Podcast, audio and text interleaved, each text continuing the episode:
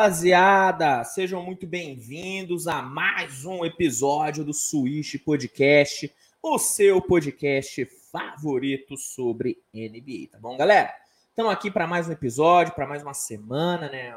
Mais uma, mais uma noite, né? Maravilhosa aqui para falar sobre NBA, para falar sobre o que de melhor rolou nessa semaninha na maior liga de basquete do planeta Terra. Tem muita coisa pra gente falar, hein, cara? Tem muita coisa pra gente falar. E como você já deve ter reparado no título, hoje é dia de falar de crise, né? Hoje é dia de falar de crise. Temos dois gigantes, né? Da Conferência Leste passando por um momento muito ruim, né? Na temporada. E por momentos ruins que não são surpresa, né? Já esperávamos que Chicago, que Miami tivessem dificuldades nessa temporada só que não imaginávamos que seriam tantas dificuldades assim, cara. Então vamos falar sobre a crise no Bulls, a crise no Miami, vamos falar sobre Indiana, sobre Indiana Pacers, que merece ser falado, o time tá jogando muito bem. Vamos falar também sobre, deixa eu pegar aqui na pauta. Ah, opa, New Orleans Pelicans. Temos que falar também sobre New Orleans, que tem feito uma temporada sensacional até aqui e essas últimas duas semanas do, do Pelicans foram sensacionais. O Zion jogando a barbaridade. Então, cara, tem muita coisa legal para a gente falar. Então, peço para a galera que está assistindo aqui ao vivo, que está comigo aqui, é, aqui, aqui no YouTube, peço que você deixe o seu like, tá?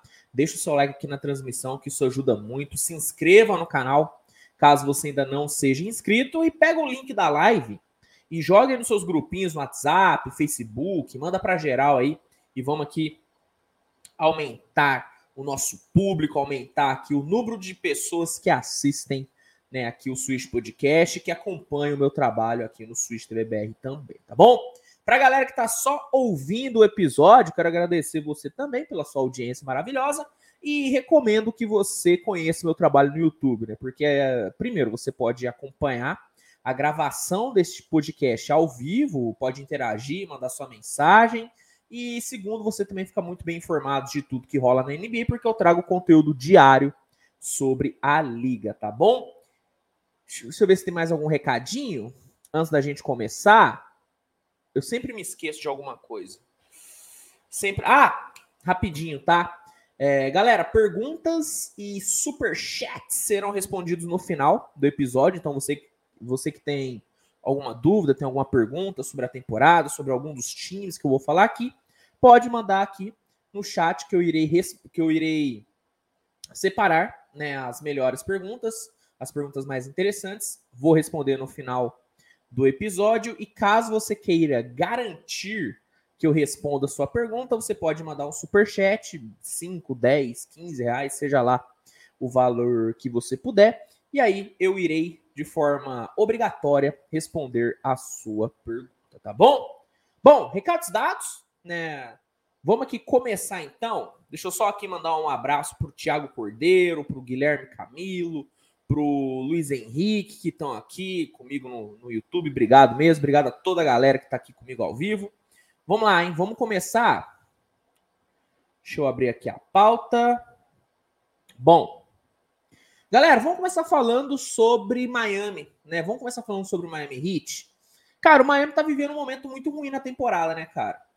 Momento muito ruim. O time vem de duas derrotas seguidas, uma derrota que eu considero uma vergonha contra Detroit, sabe? O time como Miami, que pô, foi finalista de conferência a temporada passada, não dá para tomar um amasso, não dá para tomar um, um, atropelo contra o Detroit Pistons, cara. Essa é a grande verdade. Não dá. Simplesmente é inaceitável o atropelo que o Miami tomou ontem. E o time vem de seis derrotas nos últimos dez jogos, sabe? Miami tá passando por um momento horrível, é apenas o 11 na Conferência Leste, tem campanha negativa, são 11 vitórias e 14 derrotas. É um momento horrível, é um momento pífio, é um momento vergonhoso, é um momento vergonhoso que, que Miami tem tá passando, cara. É, é, é triste, é triste.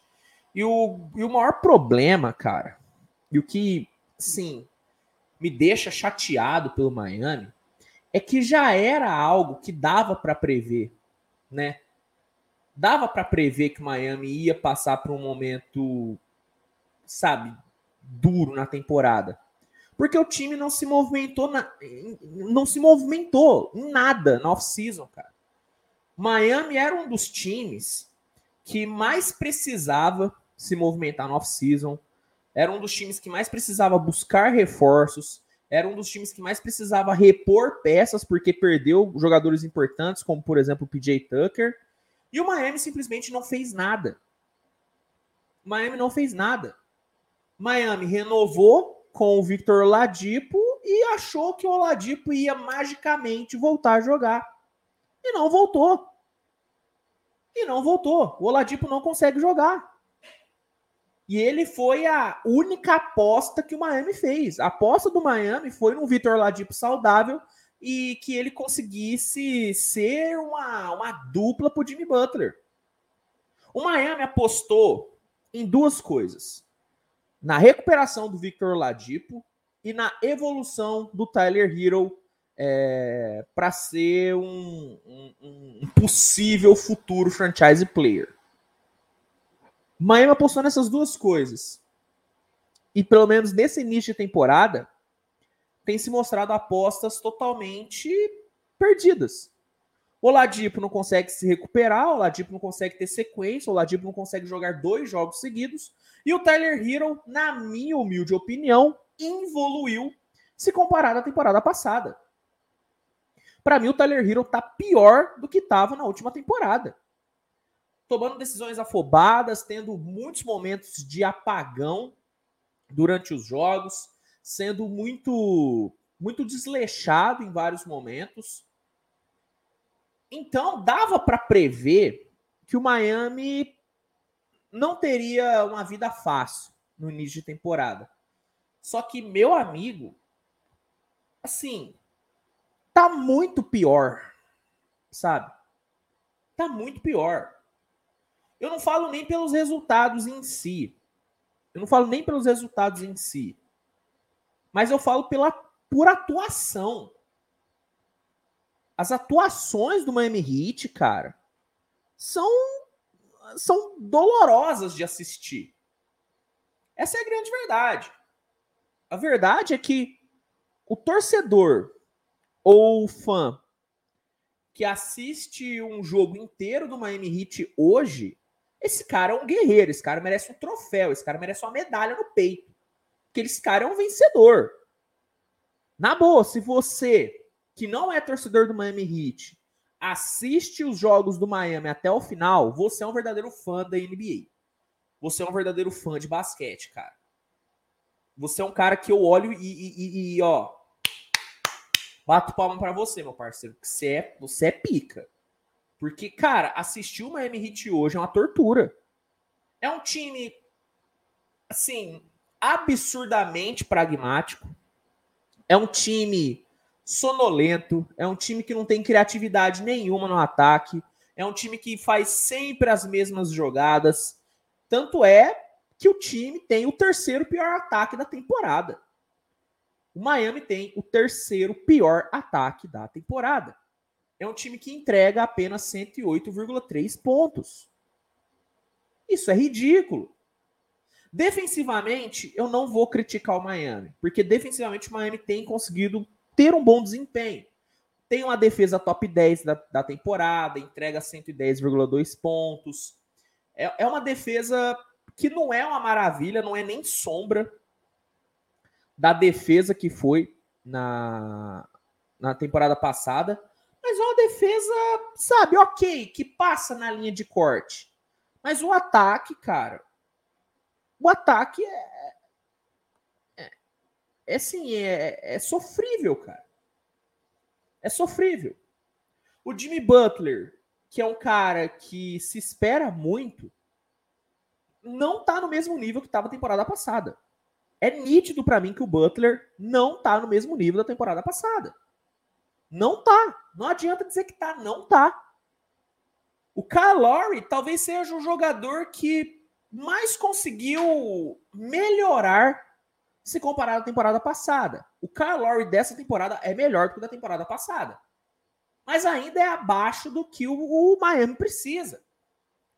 O Lowry tá recebendo uma grana de franchise player, meu parceiro. Mas ele não tá jogando como franchise player. Você olha as outras peças do Hit e você vê que são peças extremamente inconsistentes. Duncan Robinson, não dá para confiar mais no Duncan Robinson. O Duncan Robinson, e eu já falei isso uma, duas, três e vou falar de novo, esse vai ser o último grande contrato do Duncan Robinson na carreira. Duncan Robinson nunca mais vai achar um trouxa para pagar o que o Miami pagou pra, é, por ele. Nunca mais. Nunca mais. Nossa, Luiz, você não tá pegando pesado, não, chamando o Miami de trouxa? Eu não tô, sabe por quê? Porque o Miami foi trouxa.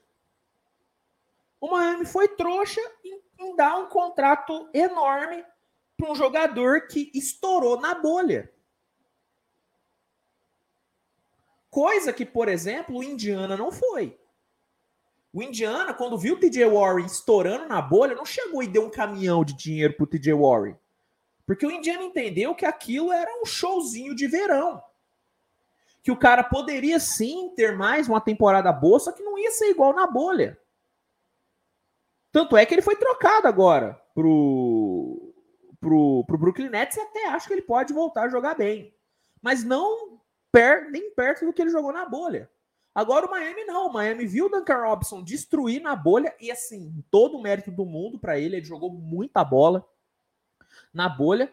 Só que o Miami viu aquilo e achou que isso iria se repetir quando a temporada voltasse ao normal. E era óbvio que não ia se repetir, mas o Miami apostou. Deu um caminhão de dinheiro. E o que o Duncan Robinson fez? Sentou, sentou no contrato e Tá aí, vai receber uma grana absurda por mais um ano, se eu não me engano. Acho que ele tem mais um ano de contrato. E depois, meu amigo, vai fazer seu pezinho de meia, vai pegar ali contratos de veterano até o final da carreira. Porque o Duncan Robinson é isso. O Duncan Robinson não é um chutador de elite. O Duncan Robinson é um cara que teve um showzinho de verão. E é isso. Você olha outros caras, o Max Struss. O Max Struss, para mim, é um novo Duncan Robinson. O Miami vai errar brutalmente se der um contrato alto para o Max Struss. Não dá para dar um contrato desse para o Max Struss. Você não pode dar, vamos lá, 15 milhões de dólares para o Max Struss. Não dá. Não dá. Caleb Marfin, pelo amor de Deus, gente, um time que quer disputar o título não pode ter Caleb Marfin como seu titular. Quem que é o pivô reserva do Miami Heat? Dwayne Dedmon. Putz, cara, sério?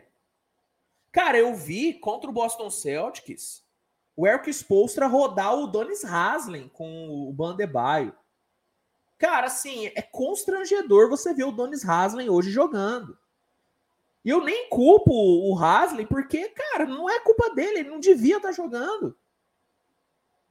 Sabe? É uma rotação extremamente fraca, é um ataque ridículo, e é um elenco, cara, que, assim, na minha opinião, já deu o que tinha que dar, cara. essa off-season era off-season pro Pat Riley dar o all-in e trazer um super cara para, sabe, aproveitar essa reta final desse elenco. Só que o Pat Riley não fez isso. Pat Riley, para quem não sabe, é o GM do Miami Heat. O Pat Riley não fez isso. Não foi a Vera tentar o Duran. Não tentou o Donovan Mitchell. É sério que o Petrelli achou que esse time iria chegar de novo numa final? Não vai chegar. Eu cravo, não vai chegar. Se esse time não tiver uma adição relevante, esse time não vai chegar a lugar nenhum. Porque é um time fraco. Principalmente se a gente for comparar com as principais forças do leste. Ah, Luiz, mas ganhou do Boston Celtics. Cara, um acaso assim, absurdo. Em sete jogos, esse Miami não ganha do Celtics nunca. Inclusive, eu acho que em sete jogos, esse Miami é varrido de uma forma humilhante pelo Celtics. Ah, Luiz, e se pegar o Milwaukee Bucks? É amassado pelo Milwaukee Bucks, que não é lá essas maravilhas no ataque. É um ataque extremamente pragmático. Só que defensivamente é absurdo e tem um tal de Yannis Antetokounmpo que destrói qualquer jogador da liga hoje. Se pegar um, um é, é, se pegar, por exemplo, vou dar, outro, vou dar outros exemplos aqui. Se pegar uma Atlanta Hawks, para mim Miami perde. Se pegar um Cleveland Cavaliers, meu Deus do céu! Meu Deus do céu! É absurdo, cara. É absurdo. Então, esse. Sabe, esse. Se pegar o Indiana, o N mandou aqui, se pegar o Indiana, nossa, o Indiana ganha. Por quê? Porque o Indiana é um time rápido, o Miami é um time absurdamente lento. Absurdamente lento. Lento. Então, cara, assim, o Miami tá em crise, não tem como fugir disso, não é exagero. Não é exagero dizer que o Miami tá em crise, cara. É crise. Entendeu? E como é que o Miami vai sair dessa crise? Reforços. Não tem, não tem outra saída. É um time que deu a grande maioria das suas picks para Oklahoma. Inclusive, deixa eu até pegar aqui. Ó. Deixa eu até pegar aqui, ó.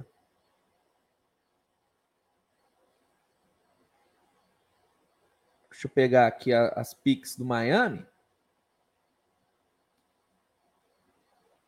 Ó, o Miami não tem Pix para 2023.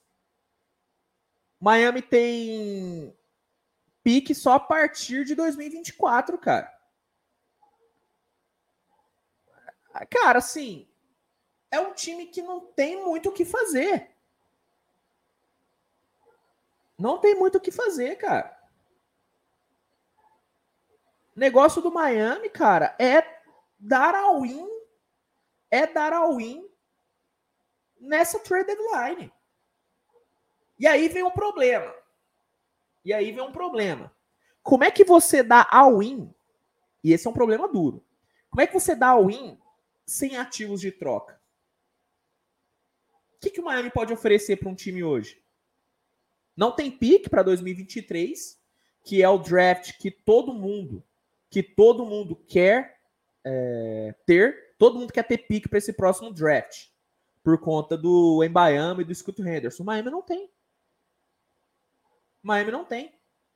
Deixa eu até confirmar aqui.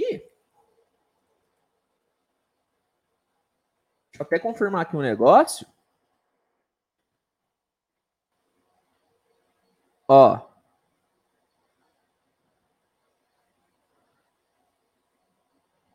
Aqui, ó, exatamente. Miami tem o, a, o, a pique de segundo round do Miami Heat tá com o Oklahoma. Eu quero ver. Eu quero ver onde é que tá a pique do. Para onde foi a pique do primeiro round do Miami Heat. Deixa eu ver. Deixa eu ver que agora eu fiquei curioso.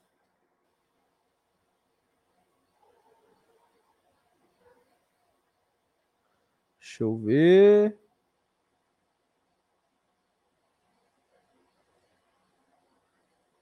Deixa eu ver que eu fiquei curioso aqui agora.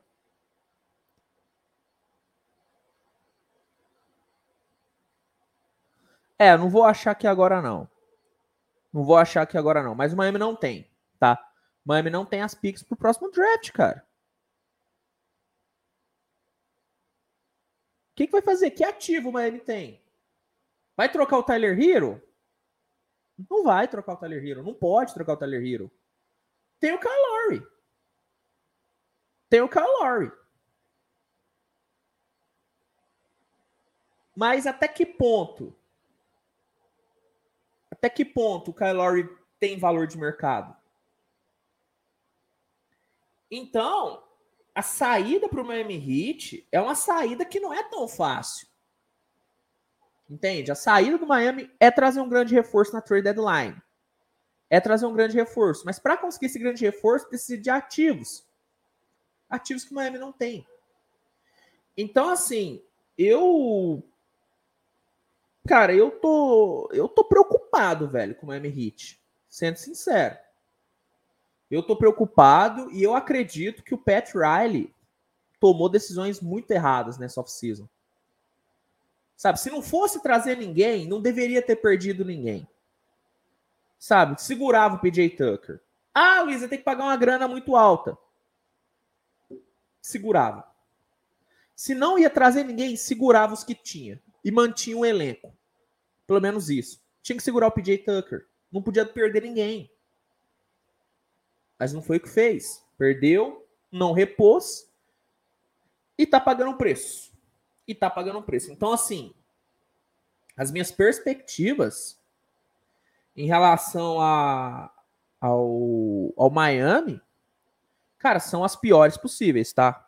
Acho que é um time que vai brigar por, por playoff, acho que é um time que vai brigar, acho que é um time que pode até acabar ficando na zona direta para playoff, mas quando pegar qualquer time top 5 dessa Conferência Leste, para mim vai perder, cara. Porque não tem, sabe, não tem poder de fogo. Defensivamente ainda é um time bom. E aí é o mérito total do Eric Spolstra, que é um gênio defensivo. Defensivamente o time ainda é bom pra caramba. É um time que defende muito bem, é um time casca grossa na defesa. Só que, cara, você não ganha jogos só com a defesa, infelizmente. E olha que eu amo defesa, amo time de, times defensivos. Só que você não ganha jogos só na defesa, cara. Você precisa atacar. E o Miami não tem esse poder de, de fogo. Então as minhas perspectivas são bem ruins. E eu tô bem preocupado, cara, sendo sincero. E olha que eu não sou torcedor, hein? Se eu fosse torcedor de Miami, estaria maluco. Estaria maluco. Deixa eu ver o que vocês estão falando aqui. É, deixa eu ver aqui, galera tá falando. Cristiano França falou que viu um site dizendo que o Hit tinha a primeira escolha desprotegida do draft de 2023. Isso é verdade? Não, Cristiano, não é verdade. Miami não tem pique para 2023, tá? Matheus Pacito, gosto do Hit, mas fica evidente a limitação do elenco. Cara, é, é um elenco extremamente, extremamente limitado, cara. É um elenco que se, que se limita a, cara, sete jogadores. É uma rotação de sete jogadores. São cinco titulares e o Max Struss e o Gabe Vincent. Essa é a rotação do Miami Heat, cara. Não dá, simplesmente não dá para você competir tendo uma rotação dessa. E o DM do Miami Heat é brincadeira, né, cara? É, é um DM horrível que não recupera ninguém. Todo mundo se machuca no Miami Heat. Eu costumo brincar que o DM do Miami Heat é, é, é, é, a mesma coisa do DM do São Paulo. Do São Paulo Futebol Clube. O cara entra lá com a unha encravada e sai de cadeira de rodas. Entende? Ninguém se recupera no Miami Heat. É impressionante, cara. É impressionante. É impressionante. Bom, vamos passar aqui pro para o próximo tópico. Vamos aqui partir o próximo tópico, então. Que aí é outra. Nossa, cara, é outra draga, hein? Nossa Senhora. Chicago Bulls, né, galera? Vamos falar sobre o busão da massa? Eu avisei, né? Se tem um time que eu avisei na off-season que iria ter uma dificuldade danada, era o Chicago Bulls. Eu falei off-season inteira, ó, Chicago precisa trazer gente. Ó, Chicago tem um elenco limitado. Ó, Chicago não é isso tudo. E a, e a galera falando. Ah, Luiz, você tá maluco. Que, tá maluco, Luiz. Acredita no processo. Billy Donovan é absurdo. Ah, Carniçova sabe, sabe o que faz como GM. O Bus vai calar sua boca, Luiz. Sabe o que, que tá sendo o Bulls nesse início de temporada? Um time que tem nove vitórias, 14 derrotas, vem de três derrotas seguidas, vem de sete derrotas nos últimos dez jogos. É um time que não consegue ter campanha positiva jogando em casa. Cara, você tem noção que o Bulls não consegue ter campanha positiva jogando no United Center? Tem noção disso? Tem noção disso? Chicago tem cinco vitórias e cinco derrotas jogando dentro de casa. É um time que é, assim, absurdamente dependente de noites mágicas de DeMar DeRozan. Se o DeMar DeRozan não jogar bem, de nenhuma forma Chicago consegue ganhar. Não consegue ganhar. O Bulls tem um ataque que é top 6. Show. É um ataque top 6. Apesar de tudo, é um ataque que está colocando pontos no placar. Muito por conta do DeRozan. Muito por conta do DeRozan. Mas é um ataque top 6. Só que defensivamente é uma peneira. É uma peneira tá entre ali as 10 melhores defesas da temporada, só que, cara, assim, é uma defesa que entrega 112,9 pontos. 112,9 pontos. É uma equipe, é uma equipe que não consegue atacar em transição. Por quê? Porque, porque não tem um cara para puxar o contra-ataque. O DeRozan é um jogador que ele não é rápido. Sabe? O DeRozan não é rápido. O DeRozan não tem a mesma explosão que ele tinha antes. O DeRozan é muito mais um cara de controle na média distância do que um cara de explosão. O Zach Lavine, que era para ser esse cara para puxar contra-ataque, não pega rebote. O Lavine tem aversão a rebote. O Aildo Sumo, com todo respeito ao Aildo Sumo, ele não está pronto ainda. Não está pronto ainda para ser titular, cara. E olha que eu gosto muito do, do Aildo Sumo, só que ele não está pronto. Chicago tinha um cara, um cara que fazia tudo funcionar. Só que esse cara tá machucado. E é o Lonzo Ball. Muita gente tira onda comigo quando eu falo isso, mas, cara, a verdade é que esse time do Chicago só funcionou temporada passada enquanto teve o Lonzo. A partir do momento que o Lonzo saiu, Chicago não conseguiu mais funcionar. Não conseguiu mais funcionar. E eu cravo, cravo, com esse elenco, sem o Lonzo Ball, o Chicago não vai conseguir funcionar não vai conseguir competir com os grandes da conferência. E aí vai ter gente falando: ah, como é que não vai competir, Luiz? Ganhou duas vezes do Boston. Uma coisa é ganhar na temporada regular. Bota esses dois para disputar no playoff. O Boston vai engolir. Porque o Bulls não tem elenco. O Bulls tem um grande jogador, tem um franchise player, que é o DeRozan, e isso é indiscutível. DeRozan é um franchise player.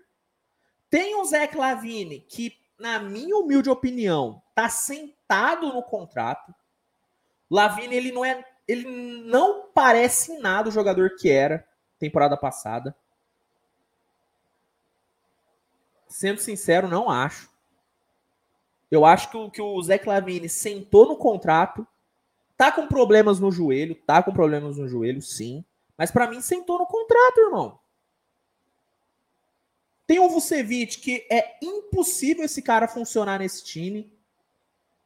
É impossível o Vucevic funcionar nesse sistema do Chicago Bulls.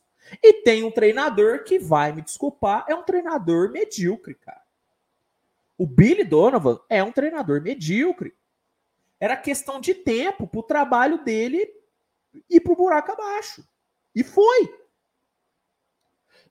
E eu não tenho, eu, eu não me surpreendo em nada vendo o Billy Donovan fazer o que ele está fazendo. Porque ele não conseguiu tirar nem 30% do que o Oklahoma City Thunder do período dele poderia ter poderia entregar. O Billy Donovan teve na mão um time com Kevin Durant e Russell Westbrook e não conseguiu levar esse time para uma final. Não conseguiu. Você acha que com DeMar DeRozan e um Zach Lavine acomodado, ele vai conseguir? Não vai. Não vai conseguir. O Carmen Sovas, GM do Chicago Bulls, fez um ótimo trabalho, cara, desde que ele assumiu. Fez um bom, um ótimo trabalho. A off-season que Chicago fez na temporada passada foi maravilhosa. O Chicago foi um dos melhores, se não o melhor time na última off-season conseguiu grandes ativos. DeRozan, Lonzo, Caruso. Só que, cara, parou por aí. Nessa off-season, trouxe ali nomes interessantes, André Drummond, Goran Dragic. Cara, são dois bons jogadores. Só que você não vai para uma final, você não vai chegar numa final de conferência com esses caras no banco. Você precisa de volume. Você precisa de um cara que bote pontos vindo do banco. Chicago não tem. O que, que você vê em comum nos grandes times dos últimos anos? Todos os grandes times tinham um cara que vinha do banco e colocava pontos no placar. Golden State Wars, temporada passada, tinha o Jordan Poole.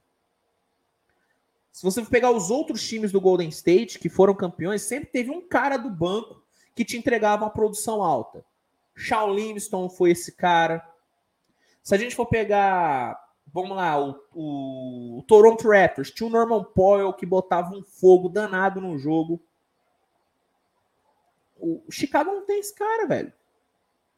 Quem é que põe pontos no placar vindo do banco do Bulls? Na minha opinião, o Chicago ainda nem sabe o que, que quer ser. É um time de transição? É um time de controle? É um time de meia quadra? É um time de espaçamento de quadra? Que Chicago Bulls é esse? O que, que o Bulls quer ser? O Bulls não sabe o que é. Sabe o que é o Chicago Bulls? É o time do DeRozan. O Bulls é um time do DeRozan. É um time que joga total em função do que o DeMar DeRozan faz. E, e, e jogando nesse sistema, você consegue chegar até certo ponto. Mas passar desse ponto, você não consegue. Porque sempre vai ter um adversário mais bem preparado do que você. Olha, por exemplo, e eu estou usando muito o Celtics de exemplo, porque para mim é, é a referência da Conferência Leste. Não é à toa que é o líder. O Celtics é o time que tem um cara que é extra classe. Dois caras, que eu também coloco o Jalen Brown nessa bagagem. Mas vamos usar de exemplo o Jason Tatum. Celtics é um time que tem um cara incrível. Que tem até características parecidas com o DeMar DeRozan. Só que o Celtics é um time que não fica sentado esperando que o Tatum vai fazer. O Celtics é um time que trabalha muito bem e potencializa, por consequência, o Jason Tatum. O Bulls é um time que, quando dá a bola na mão do DeRozan, fica esperando. Vamos ver. Vamos ver se o DeRozan vai para cima. Um foi para média distância. Vamos ver se ele vai matar a bola. Se ele não matar, a gente tenta recuperar e dar a bola de novo na mão dele. Se ele matar, aí show de bola. Todo mundo comemora, fica todo mundo feliz. É isso que o Chicago Bulls, cara. O Bulls olha o DeRozan espera ele decidir. Não ajuda, não abre uma linha de passe. Entende?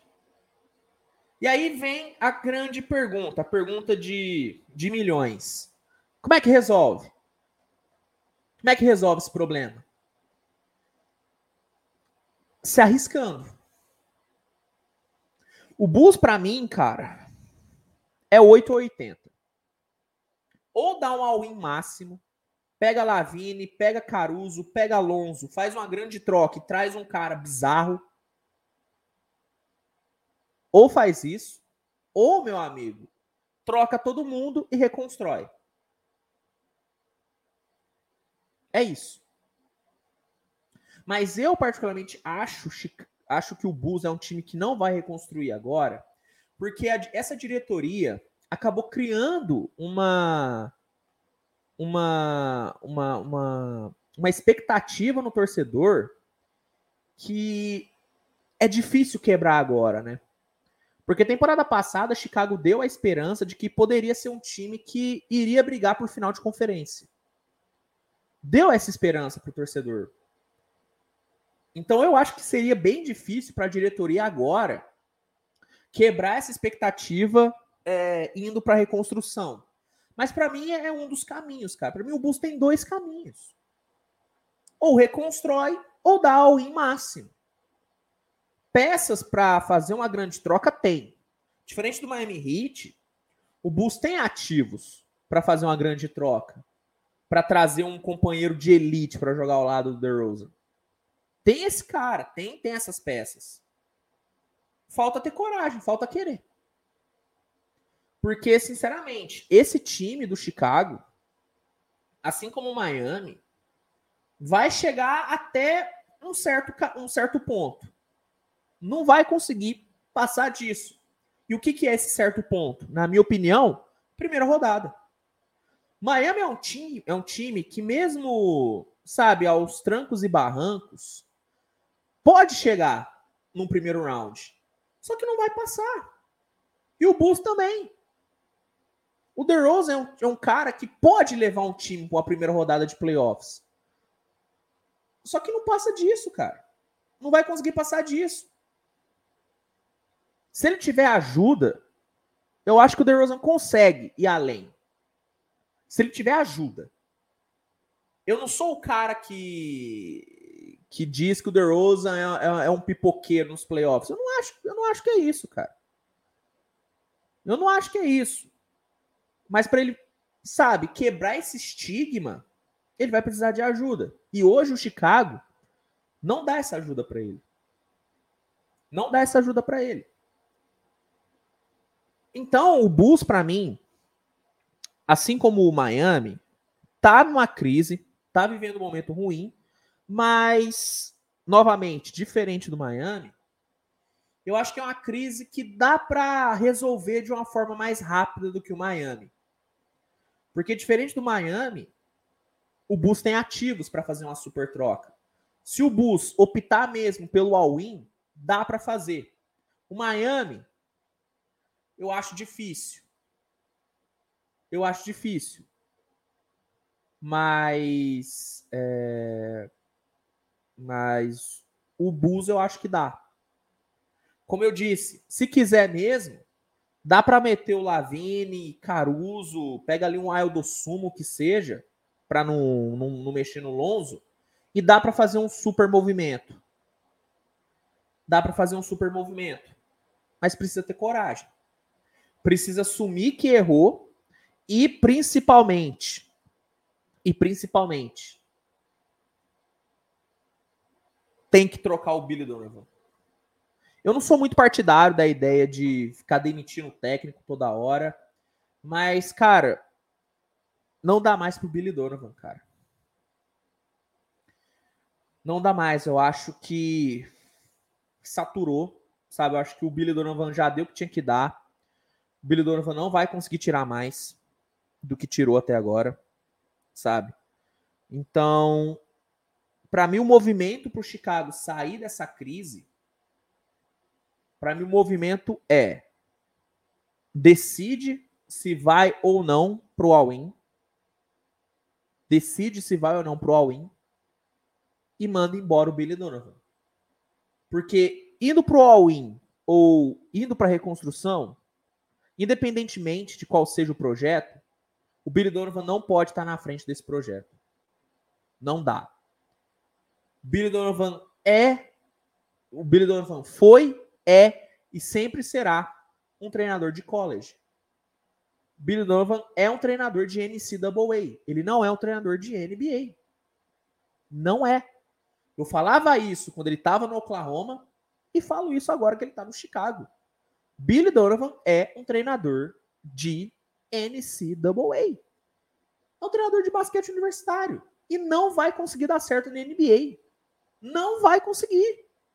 É fraco, não tem ideia de jogo, não tem identidade. É dependente de grandes jogadores. Entendeu? Então, cara, sobre o Chicago Bulls é isso. Acho que não tem muito mais o que falar sobre o Bulls. Deixa eu ver o que, que vocês estão falando aqui. Que aí eu eu passo para o próximo tema. Deixa eu ver aqui.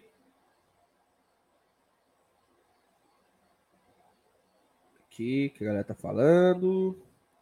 Vitor Mota falando que o Jordan chora vendo esse cara jogar. Chora demais. Ele tá falando do André Drummond, tá? Só para dar o contexto. É, o Vitor mandou aqui algo interessante, ó. Vive de pontuação do DeRozan, que na maioria das vezes é de dois e não de três pontos. Exatamente isso, cara. O Bulls não consegue buscar um resultado. Se o Bulls sai atrás no placar, vai perder o jogo. O Chicago não tem potência para buscar um resultado. Essa é a grande verdade. Essa é a grande verdade. Ó, o Willis Silvestre mandou a, mandou a letra aqui, ó. Eu gosto, eu gosto do DeRozan, mas para ser franchise player não vira. Tem que ter mais uma estrela para ajudar ele, porque o Lavine não ajuda ninguém. É isso, cara. Eu ainda acho, tá, que que o Lavine pode render mas eu não acho mais que ele pode ser um dia um franchise player de alguma equipe. Existia essa expectativa e eu acho que, cara, não vai conseguir, cara. Não vai conseguir. E eu acho sim que o Lavine sentou no contrato, cara. Eu acho que o Lavine ele tinha como grande objetivo conseguir um super max. Agora que ele conseguiu, sendo sincero, eu acho que a motivação do Lavine não existe mais. Posso estar errado, tá? Posso estar errado, porque não tem como eu cravar isso.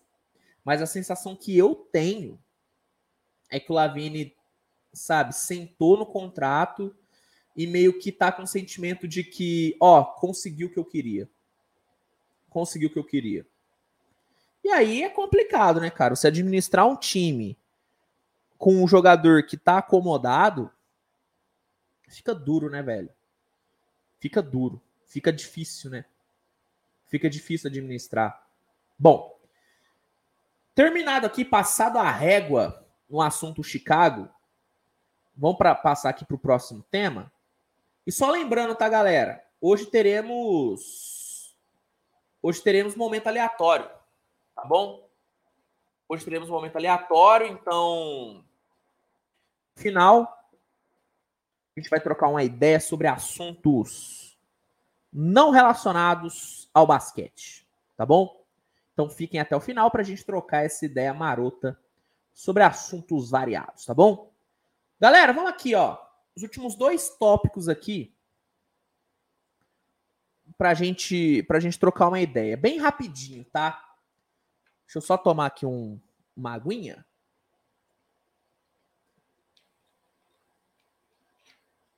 Ó, primeiro top, é, primeiro tópico, ó, como se eu já não tivesse falado de um monte de coisa já.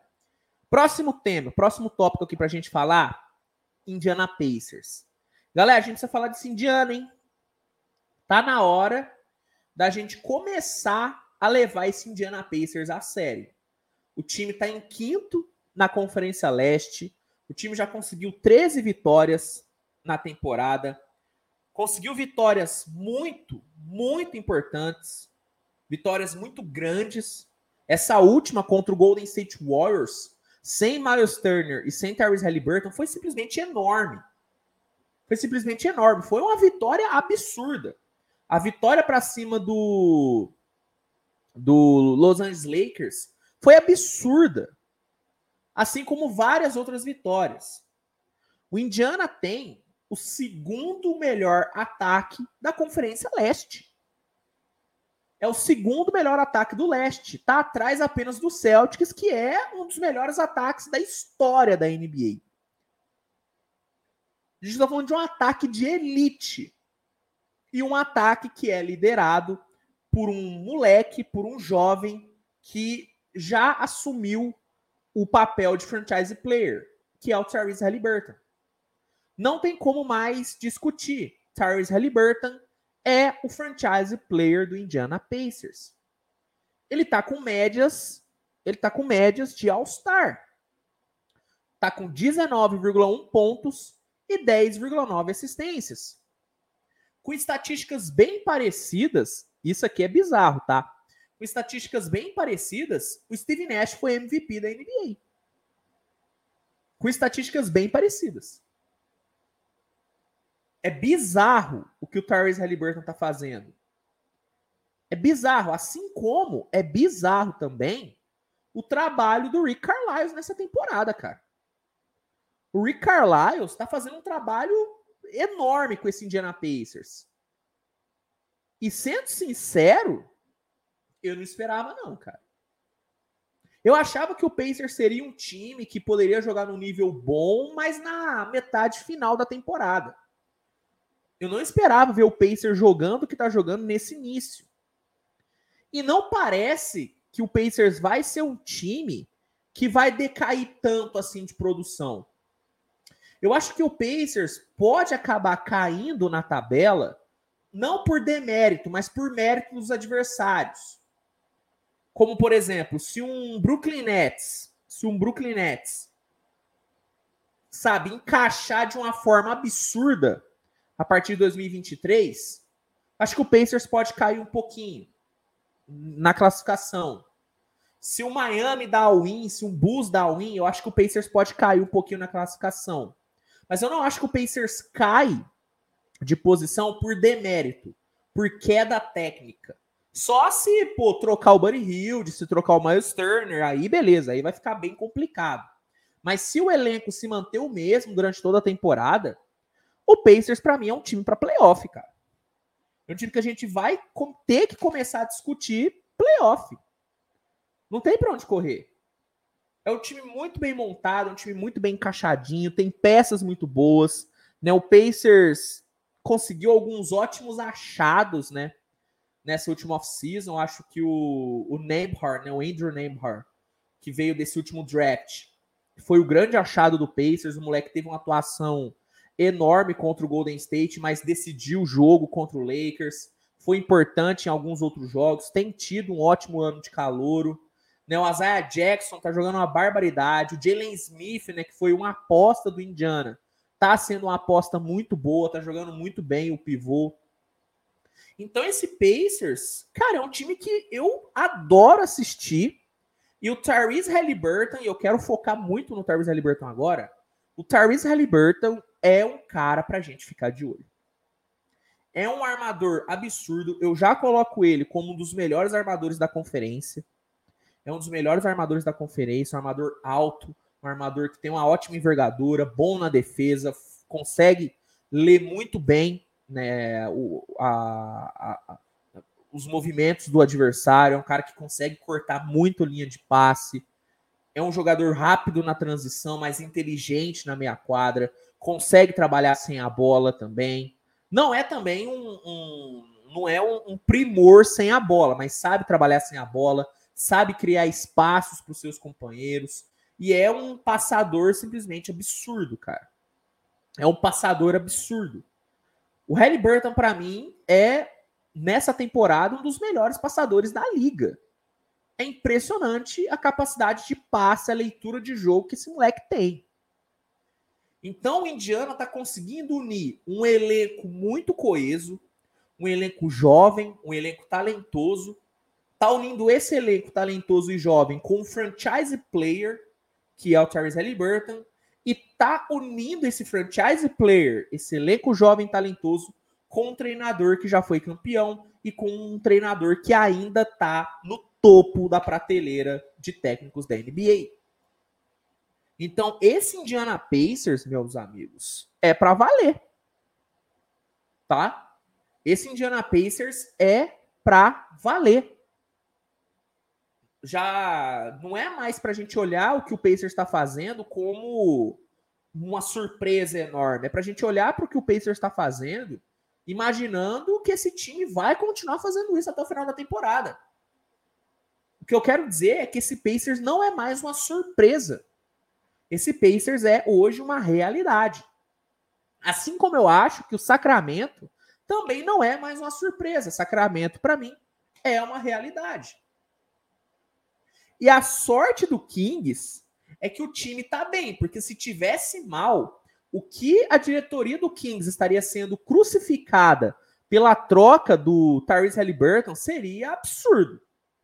É que não tá falando muito isso, não tá criticando tanto a troca do Halliburton, porque o Sabonis está jogando bem e o King está jogando bem. Agora, se tivesse jogando mal, meu amigo, a diretoria do Kings já tinha ido pro saco. Porque o que o Halliburton tá jogando no Indiana é loucura. Então, assim, para fechar o assunto Indiana, não vamos mais enxergar o Indiana como surpresa, como azarão. O Pacers é o que é. É um time bom, bem treinado, que tem um elenco coeso e que tem um franchise player que está jogando num nível absurdo. Esse é o Pacers e esse é o time que pode sim ser uma pedra no sapato dos gigantes da Conferência Leste. E essa é a grande verdade, não tem para onde correr. E para fechar, galera, para fechar aqui o, o, a pauta, e aí a gente passa para as perguntas e depois a gente passa para o momento aleatório. Quero falar aqui rapidinho do Pelicans, tá? Quero falar aqui do Pelicans, porque o Pelicans está voando, tá? O Pelicans está voando, o time vem de quatro vitórias seguidas, são oito vitórias nas últimas dez partidas, assumiu de vez a segunda colocação na Conferência Oeste, tá atrás apenas do Phoenix Suns, é a terceira, é o quarto, é a quarta melhor defesa do Oeste e a terceira e o terceiro melhor ataque. Caramba, eu tô, tô tudo me, me, me confundindo aqui. Terceiro melhor ataque do Oeste e quarta melhor defesa da conferência. Tá com 15 vitórias na temporada. Meu amigo, meu amigo, o que o Pelicans está jogando é sacanagem. Zion Williamson numa vivendo um momento absurdo, numa nova fase. Né? Eu até fiz um vídeo aqui no canal sobre isso, né? Essa nova versão do Zion, esse Zion Playmaker, esse point forward, né? Esse point Zion, tá conquistando meu coração. Defesa do Pelicans muito boa, né, cara? O, o Herb Jones jogando uma barbaridade, Trey Murphy muito bem, McCollum, Valantiunas, o Alvarado teve um, um jogo fantástico alguns dias atrás, jogando uma barbaridade. Cara, esse Pelicans é brincadeira, hein? Eu falei no, no episódio passado que o Sacramento ganhou meu coração como meu queridinho dessa temporada. Mas o Pelicans tem um espaço no meu coração também, cara. Como é bom ver esse Pelicans jogar. Que trabalho do Willie Green. E o Pelicans é outro time que, assim como Indiana, tá na hora da gente levar mais a sério. Tá na hora da gente começar a olhar o Pelicans como um candidato à semifinal de conferência. Diferente do que de como eu vi o Pelicans na última temporada, que eu vi o Pelicans como um time de no máximo primeira rodada, nessa temporada o Pelicans para mim é um candidato sério à, à semifinal de conferência, cara. Acho que dá para o Pelicans sim sonhar com coisas maiores. Final ainda acho difícil porque é, o Oeste ainda é um time, é uma conferência muito, muito, muito bem administrada, né? Por Dallas, por Warriors, por Memphis, por Phoenix, sabe? Ainda acho que é uma conferência está muito bem desenhada para essas equipes, mas uma semifinal de conferência acho que já não é absurdo pensar para o Pelicans, porque o time está jogando muita bola o trabalho do Willie Green evoluiu muito. O Zion tá jogando uma barbaridade e o encaixe McCollum, Zion e Ingram tá sendo bem melhor do que eu pensei. Sabe, eles estão funcionando muito melhor juntos do que eu do que eu imaginava. Sabe, tá jogando muito bem. Os três estão funcionando muito bem, né? Espero que o Ingram consiga ficar saudável, né? que é muito importante, né? Que ele fique saudável para esse New Orleans. Mas, cara, que time bom, que time interessante, que time. Time eficiente, cara. Pelicans está sendo eficiente. Não está sendo mais só showtime. Aquele time de transição, aquele time de contra-ataque, aquele time de highlight. Não, cara, o Pelicans está sendo um time sólido na defesa, consistente e inventivo no ataque. E tem um banco bom, é um banco que funciona, sabe? É um banco que consegue botar pontos no placar e segurar o jogo em momentos importantes. Eu acho que, assim, tudo tá dando certo para New Orleans. Tudo. E a segunda colocação na conferência só, sabe, só coroa. Só coroa esse ótimo trabalho que o Pelicans tem feito. Então, para fechar aqui a pauta, para a gente começar, para a gente aqui só responder as perguntas e fechar o episódio, só queria deixar esse recado. O Pelicans já é uma realidade. Assim como o Pacers é uma realidade, o Pelicans também é. Só que o Pelicans, para mim, é uma realidade um pouquinho maior. É um time que dá para sonhar com coisas maiores do que o Pacers pode sonhar. Pacers pode sonhar com o primeiro round, indo para o primeiro round de playoff. O Pelicans pode sonhar com semifinal de conferência, cara.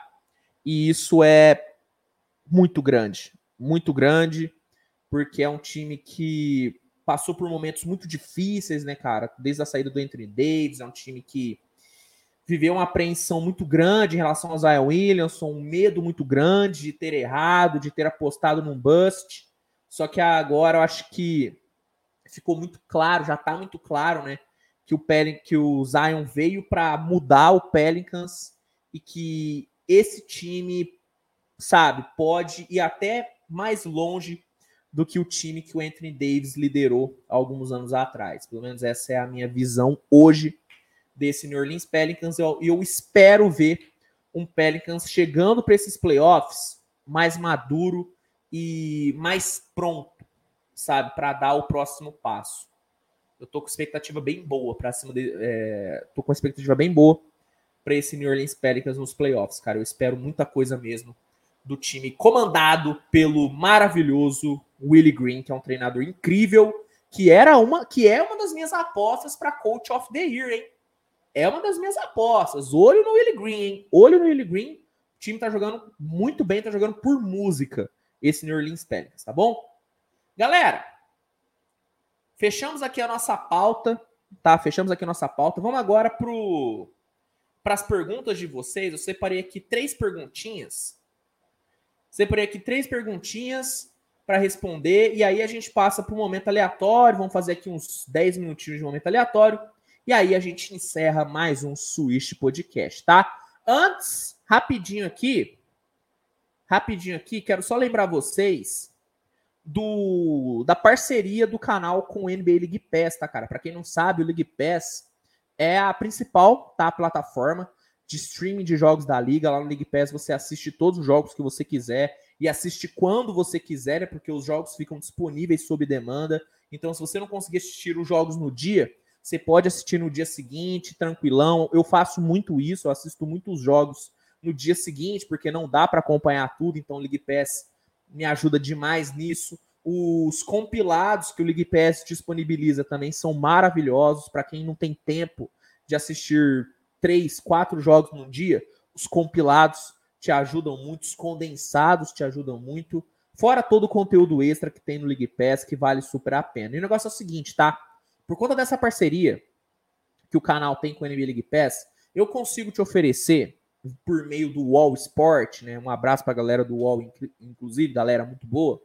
Consigo te oferecer sete, eu não, né? O Wall, o League Pass te oferece sete dias grátis, tá? Para testar a plataforma. Então, por sete dias grátis, você assiste todos os jogos da NBA de graça, de graça, sem pagar absolutamente nada. E depois desse período de teste de sete dias, você vai ter duas opções. Três opções. Cancelar, que aí você cancela, não paga nada e vida que segue. Se você não gostar, tá tranquilo. A segunda opção, você pode assinar o plano mensal. E a, a, terceira opção, você pode assinar o plano anual. E nessas duas últimas opções, tanto no anual como no mensal, você tem um desconto especial, cara. Mas atenção, seguinte, se você quiser testar o League Pass e ter esse desconto especial, você tem que se cadastrar usando o link que está na descrição aqui do episódio. Na descrição aqui do episódio, aqui no YouTube, vai estar tá ali um link do League Pass que vai te oferecer sete dias grátis e desconto nos dois planos. Então, se você quiser aproveitar essa oportunidade, é só clicar no link na descrição e garantir já o seu NBA League Pass. Eu recomendo você pelo menos testar, você pelo menos testar, porque eu acredito que você vai gostar bastante, tá bom? Merchan feito. Merchan feito. Vamos aqui para as perguntas. Ó. Vamos aqui para as perguntas. Primeira pergunta é do El Sombrero. O El Sombrero perguntou o seguinte: O que você acha dessa velocidade e intensidade de jogo que o Kings trouxe para essa temporada? É muito rápido e fatal. Cara, eu acho incrível esse ataque do Mike Brown. É um ataque que emula né, o Golden State Warriors e eu acho muito legal. Acho que o Mike Brown está conseguindo adaptar muito bem a sua ideia de jogo ao que o Sacramento tem de material humano, né? Kevin Huerter, é, Darren Fox, pô, Davion Mitchell tá jogando barbaridade, Keegan Murray. Esses caras eles estão muito muito bem, muito bem adaptados, tá? Estão muito bem adaptados ao sistema do Mike Brown. O time assimilou muito rápido as ideias dele. Então, cara, eu tô amando o Kings, é o meu queridinho, né, do League Pass, né, o time que eu mais tenho assistido, tirando o meu time. E, cara, como é bom, como é bom ver o Sacramento podendo sonhar com playoff de novo, né? Acho que essa temporada nos últimos 20 anos é a temporada que o que o Kings mais está pronto para chegar num playoff, sabe? Tá na hora. Tá na hora do Sacramento, sabe? quebrar essa zica e ir logo para uma pós-temporada, porque o time tá jogando bem, Mike Brown tá fazendo um trabalho maravilhoso e o elenco é muito forte, cara. O elenco do Kings é muito forte, é um time que pode bater de frente hoje com a enorme maioria dos contenders das duas conferências. Então gosto muito do Kings e é um time que eu sabe que eu torço para chegar longe. Eu torço para esse Kings chegar longe, tá bom? O N mandou a seguinte pergunta: Tu faz apostas? Cara, de vez em quando eu gosto ali de apostar, mas assim, eu aposto de forma recreativa, sabe? Eu aposto assim: ah, tô vendo um jogo, para deixar o jogo um pouquinho mais interessante, eu vou lá, boto ali um dinheirinho e tal. É, mas assim, nada muito extravagante, tudo. Mas eu faço sim, faço sim apostas de vez em quando. Não faço muito, mas eu faço ali. É, faço ali de vez em quando, tá bom? E ó, para fechar aqui, pô, essa pergunta aqui é sacanagem, hein? O Duque Nuclear mandou o seguinte: sua sugestão para campeão, Swish, só isso. Só isso. Ele quer saber só isso. Qual que é a minha opinião, minha sugestão para campeão? A minha sugestão é o Oklahoma, né? Eu sugiro que o Oklahoma seja campeão. Seria maravilhoso para mim, iria comemorar durante uma semana direto, né? Mas é, acho que você quer saber, né, Duque, o que, que, quem eu acho que vai ser campeão. Cara, pelo que tá jogando hoje, o palpite é mais plausível é, é, o Boston, né, cara? É o Celtics, né? Hoje o palpite mais plausível é o Celtics. É o, o time tá jogando uma barbaridade, tá jogando um nível absurdo de basquete, é um ataque muito forte. Só que muita coisa pode acontecer ainda, cara. Eu ainda enxergo o Golden State sendo um adversário muito duro no Oeste apesar da oscilação desse início de temporada, é um time que eu vejo crescendo muito a partir, de, a partir de janeiro. Acho que a partir de janeiro o Warriors vai dar uma crescida muito, muito, muito relevante. Eu acho que o Suns pode incomodar. Eu ainda aposto bastante no Memphis. Acho que é um time duro. Milwaukee é um adversário muito complicado. Cleveland é um time para a gente começar a ficar de olho. É bom a gente começar a ficar de olho no Cleveland.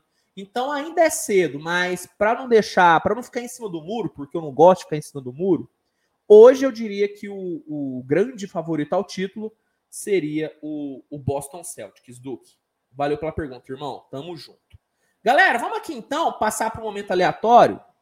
Momento aleatório, então, galera, está aberto, tá? Agora você que tem a sua dúvida amorosa, sua dúvida sobre a vida, sua dúvida sobre a Copa, quer saber minha opinião sobre a Copa, sobre alguma coisa, Manda aqui no chat que eu irei responder. Mas, mas é importante salientar, não irei responder nada relacionado a basquete, tá bom? Momento aleatório. A gente fala sobre coisas aleatórias. E falar sobre basquete aqui no canal não é nem um pouco aleatório, porque é só sobre isso que eu falo aqui no canal. Então, vamos aqui dar uma esparecida, tá? Vamos aqui dar uma esparecida e vamos falar sobre outros assuntos. Chat está aberto. Agora, quem decide o caminho que o episódio vai levar até o final são vocês, tá bom? Então, podem mandar, podem mandar. Ver.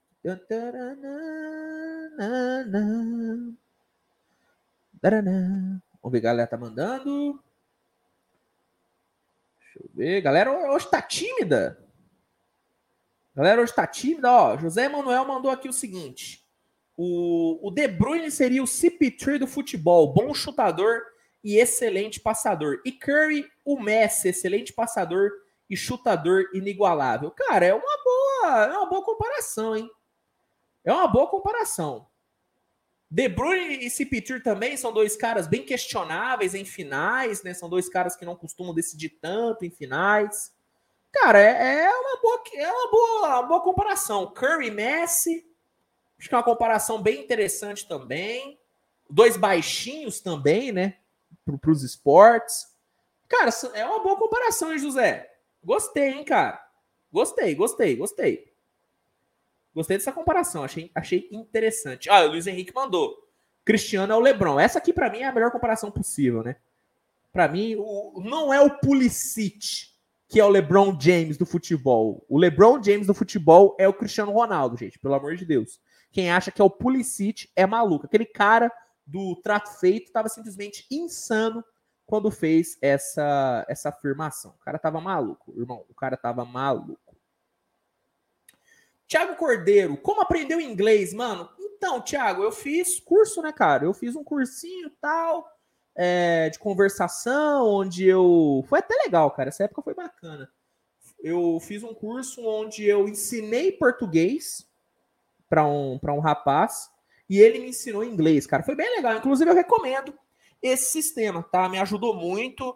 É, obviamente que não é a mesma coisa de você fazer aí uma, uma escola de inglês, onde você aprende todos, toda a gramática. Eu aprendi conversação. Então, tipo assim, me jogou, me viro. Entendeu? Me jogou ali, me viro no inglês tranquilo. Mas eu fiz curso, tá, Thiago? Eu fiz curso, não aprendi sozinho, obviamente. É, apesar de que eu acho que dá para aprender sozinho, mas eu não aprendi, eu quis né, que alguém me ensinasse. Mas eu aprendi de uma forma pouquinho mais orgânica, né? Eu ensinei português aprendi inglês. Foi bem legal. Foi bem legal. Recomendo. Caramba, quase que eu derrubei aqui o meu notebook. Meu notebook. Mas valeu pela pergunta, Thiago. E fica a recomendação, tá? Se você quiser aprender inglês, eu acho que a melhor forma é você aprender conversando, cara. Acho que é a melhor, é, a melhor, melhor forma de você de você aprender. Vitor, quem você acha que vai ser a próxima estrela do Space Jam? Vai ter outro Space Jam? Não é possível, cara. Não é possível que vai ter outro Space Jam. Acho que você deve estar perguntando para o futuro, né? Ah, cara, acho que para o futuro, um cara que tem a mídia suficiente para ser o novo protagonista de um Space Jam, eu acho que vai ser um Zion. Acho que um Zion da vida seria um bom protagonista do Space Jam, né? Um cara, um jogador carismático, é, midiático pra caramba, tem highlights maravilhosos. Eu acho que o Zion, acho que o Zion seria um cara bom para ser é, para ser o, o, o, novo protagonista do Space Jam. Acho que acho que ele seria um cara interessante, mas assim, seria legal também um Space Jam com um europeu, hein?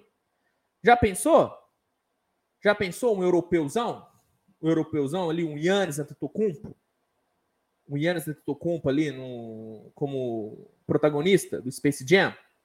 Seria interessante, hein? Seria interessante. Ah, o Luiz Henrique mandou aqui, o Jamoran. O Jamoran também seria interessante, hein? O Jamoran também seria interessante. Luca, é, tem muita gente. Eu acho que o Zion seria mais por conta do da mídia, do hype em cima do Zion, sabe? Acho que mais pro hype em cima do Zion seria seria ele, mas pô, seria interessantíssimo. O Nick War mandou aqui o Embayama no Space Jam daqui a 10 anos também. Também seria seria bizarro, hein? Também seria bizarro. Vamos ver aqui. Walter mandou o seguinte: o que acha da Argentina na Copa? Eu não vejo tudo isso que falam. Acho que dependem demais do Messi. É, cara, dependem muito do Messi. Essa é a grande verdade. Dependem demais do Messi. Mas, cara, a Argentina é a Argentina, velho. Sabe? A Argentina é a Argentina. É um time muito é um time muito aguerrido. Sabe, eu costumo dizer que o a Argentina é um bando de soldados que estão ali para defender o Messi, cara. Sabe? É um bando de soldados que estão ali para defender o Messi. E é duro você vencer um time assim. Sabe? Um time que tem essa, esse foco em, em premiar um companheiro. Porque, assim, os jogadores da Argentina estão ali muito mais para dar a Copa para o Messi do que dar a Copa para a Argentina em si. Pelo menos eu sinto isso, que eles estão ali muito mais pelo Messi do que pela Argentina em si, sabe? Pelo menos essa é a essa é a essa é a visão que eu tenho. Essa é a visão que eu tenho. Então, obviamente que tecnicamente é, a Argentina não é o maior bicho papão. Não é o maior bicho papão. Acho que tecnicamente o Brasil ainda é a melhor seleção da Copa. Mas esse espírito, sabe, esse foco, esse foco né, da Argentina é, cara, me assusta me assusta. E o Messi tá jogando uma barbaridade, né, gente? Vamos falar bem a verdade? O Messi tava jogando uma barbaridade, cara. Tá jogando demais. Tá jogando demais. Deixa eu ver aqui. Ó, tô. A galera que spamando aqui no chat. Galera que spamando aqui no chat. É... Não façam isso, galera. Não spamem aqui no chat, por favor. Tá? Não spamem aqui no chat, por favor, porque é ruim, estraga a experiência da galera e tal. Fica chato. Fica chato, por favor. Não spamem. Não spamem. Tá bom? É... Ó. Guilherme Camilo. A dupla Vini Pombo vai garantir essa Copa. Irmão, tomara. Tomara que garanta. Tomara que garanta, porque o Brasil merece esse Hexa, cara. Tô torcendo pra caramba. Eu não tava tão animado pra Copa. Vou falar bem a verdade. Eu não tava tão animado pra Copa, não tava me empolgando tanto. Mas, pô, cara, agora eu tô empolgadaço. Agora eu quero. Agora eu quero o Brasil. Não tem jeito. Agora eu quero o Brasil. Agora eu quero o Brasil. Agora eu quero o Brasil na, no Hexa e tomara. Tomara que o Vini, tomara que o Pombo, tomara que o Neymar, tomara que todo mundo jogue bem pra caramba e esse Hexa venha, venha cara, porque eu tô. Eu preciso. Eu, eu nunca vi uma, eu nunca vi o Brasil ser campeão. Tipo, eu tava. Eu era nascido em 2002, só que, pô, eu não lembro de nada. Pô, eu tinha três anos. Pô. Eu tinha três anos. Entendeu?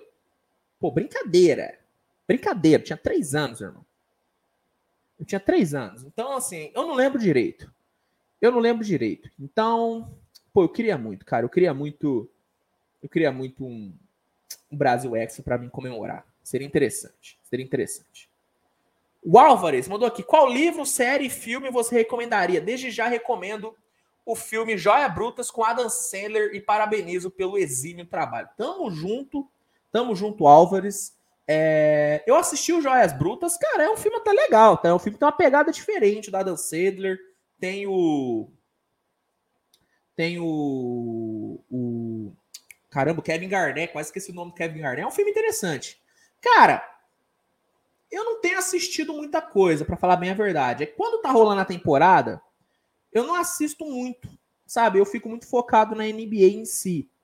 Mas um livro que eu recomendo, que eu recomendo para quem para quem curte aí uma uma ficção, é A Mulher na Janela, tá? Eu li recentemente.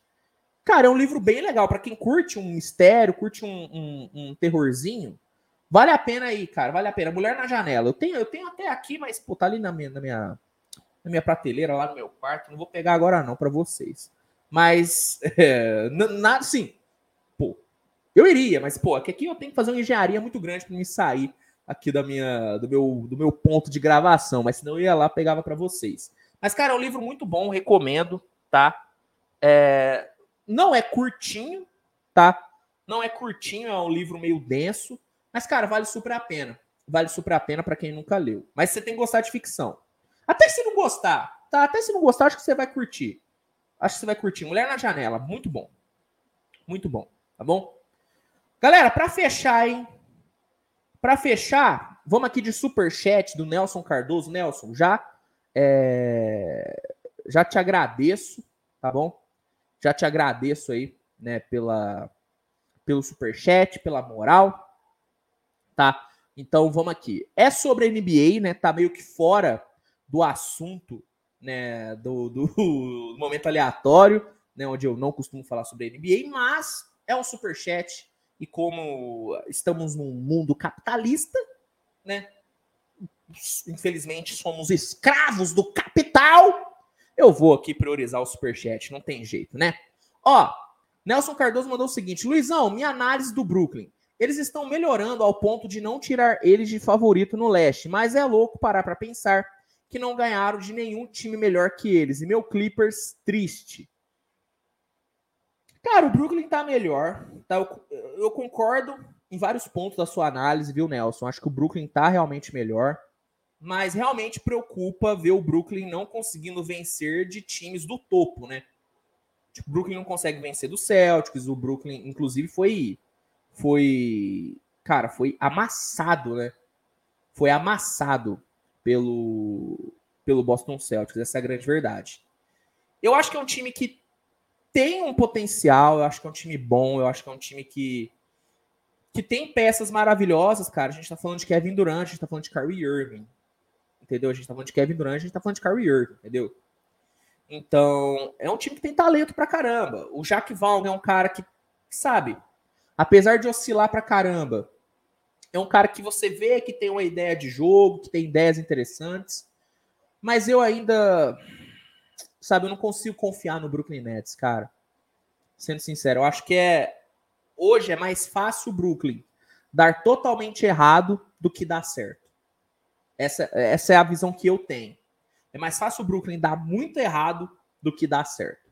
Então, assim, é preocupante, tá? Eu me preocupo muito com o Brooklyn Nets. Eu, eu, eu o Brooklyn é, é, é, o Brooklyn é um time interessante, né, cara, de você debater. Eu acho que o time mais interessante de você debater hoje é o Brooklyn Nets. Você pode ir para muitos caminhos, mas o que eu tenho certo na minha cabeça é que o Brooklyn é um time que ou vai ser 8 ou vai ser 80, ou vai dar muito certo ou vai dar muito errado. Na minha opinião, não existe meio termo com o Brooklyn Nets. Mas eu concordo com você, Nelson, quando você fala que o Brooklyn está melhorando. Concordo, está melhorando, tá bom? É, galera, vamos fechar aqui. Vamos fechar aqui o episódio, tá? Isso assim, só só para encerrar mesmo, rapidinho. É, tô vendo aqui o rapaz aqui spamando aqui no chat, né? Falando aqui sobre, sobre política e tudo. Sobre política, galera, eu só quero deixar bem claro uma coisa aqui, tá? Eu respeito todos os lados. Se você votou em X ou se você é, votou em, em Y, irmão, Show de bola, entendeu? Show de bola. Só que eu, particularmente, eu não falo tanto de política porque eu não sou um especialista. Eu tenho minhas opiniões, mas eu não vou aqui também, né, cagar uma regra sobre política, porque não é o que eu domino. Então eu tô vendo aqui o cara spamando no chat, querendo saber aqui minha opinião. Cara, eu, minha opinião sobre política, sobre X, sobre Y, é a seguinte. Tomara que, que, tomara que faça um bom trabalho, cara, independentemente de quem esteja lá. Eu torço para fazer um bom trabalho, porque, irmão, é, eu quero o melhor para o país, entendeu? Então, assim, só para não encerrar o episódio sem dar uma resposta para o rapaz que encheu o saco aqui no chat, eu vou dar uma resposta para o rapaz que encheu o saco aqui no chat. Quer saber sobre política? Infelizmente, eu não sou o melhor cara para falar sobre isso, tá bom? Vai lá no. Vamos lá no é, no Guga Chakra, vai aí nos especialistas, a Prioli, Prioli, vai aí nos especialistas, porque eu não sou a melhor pessoa para falar sobre isso. Como eu disse, tenho minhas opiniões, tenho as minhas, as minhas convicções, mas eu não vou aqui ficar também cagando regras sobre, sobre um assunto que eu não sou, que eu não domino, tá bom? Só para deixar isso, isso bem claro, tá bom? Galera, é isso. É isso, né? Vamos aqui fechar. Vamos aqui fechar o, o episódio de hoje, tá bom? Agradeço muito, tá? Agradeço muito a audiência de todos vocês. Eu espero que vocês tenham curtido aqui o episódio. A gente se vê pra galera que só acompanha o Switch Podcast. A gente se vê na semana que vem, né? Na semana que vem a gente volta com mais um episódio. E pra galera que acompanha aqui meu trabalho no YouTube com regularidade, a gente se vê mais tarde com mais conteúdo. Hoje tem cobertura da rodada, então meu amigo, trabalho não vai faltar. Né? Trabalho não vai faltar, tá bom? Galera, é isso. Obrigado a todo mundo. Tamo junto. Grande abraço e até a próxima. Tchau, tchau.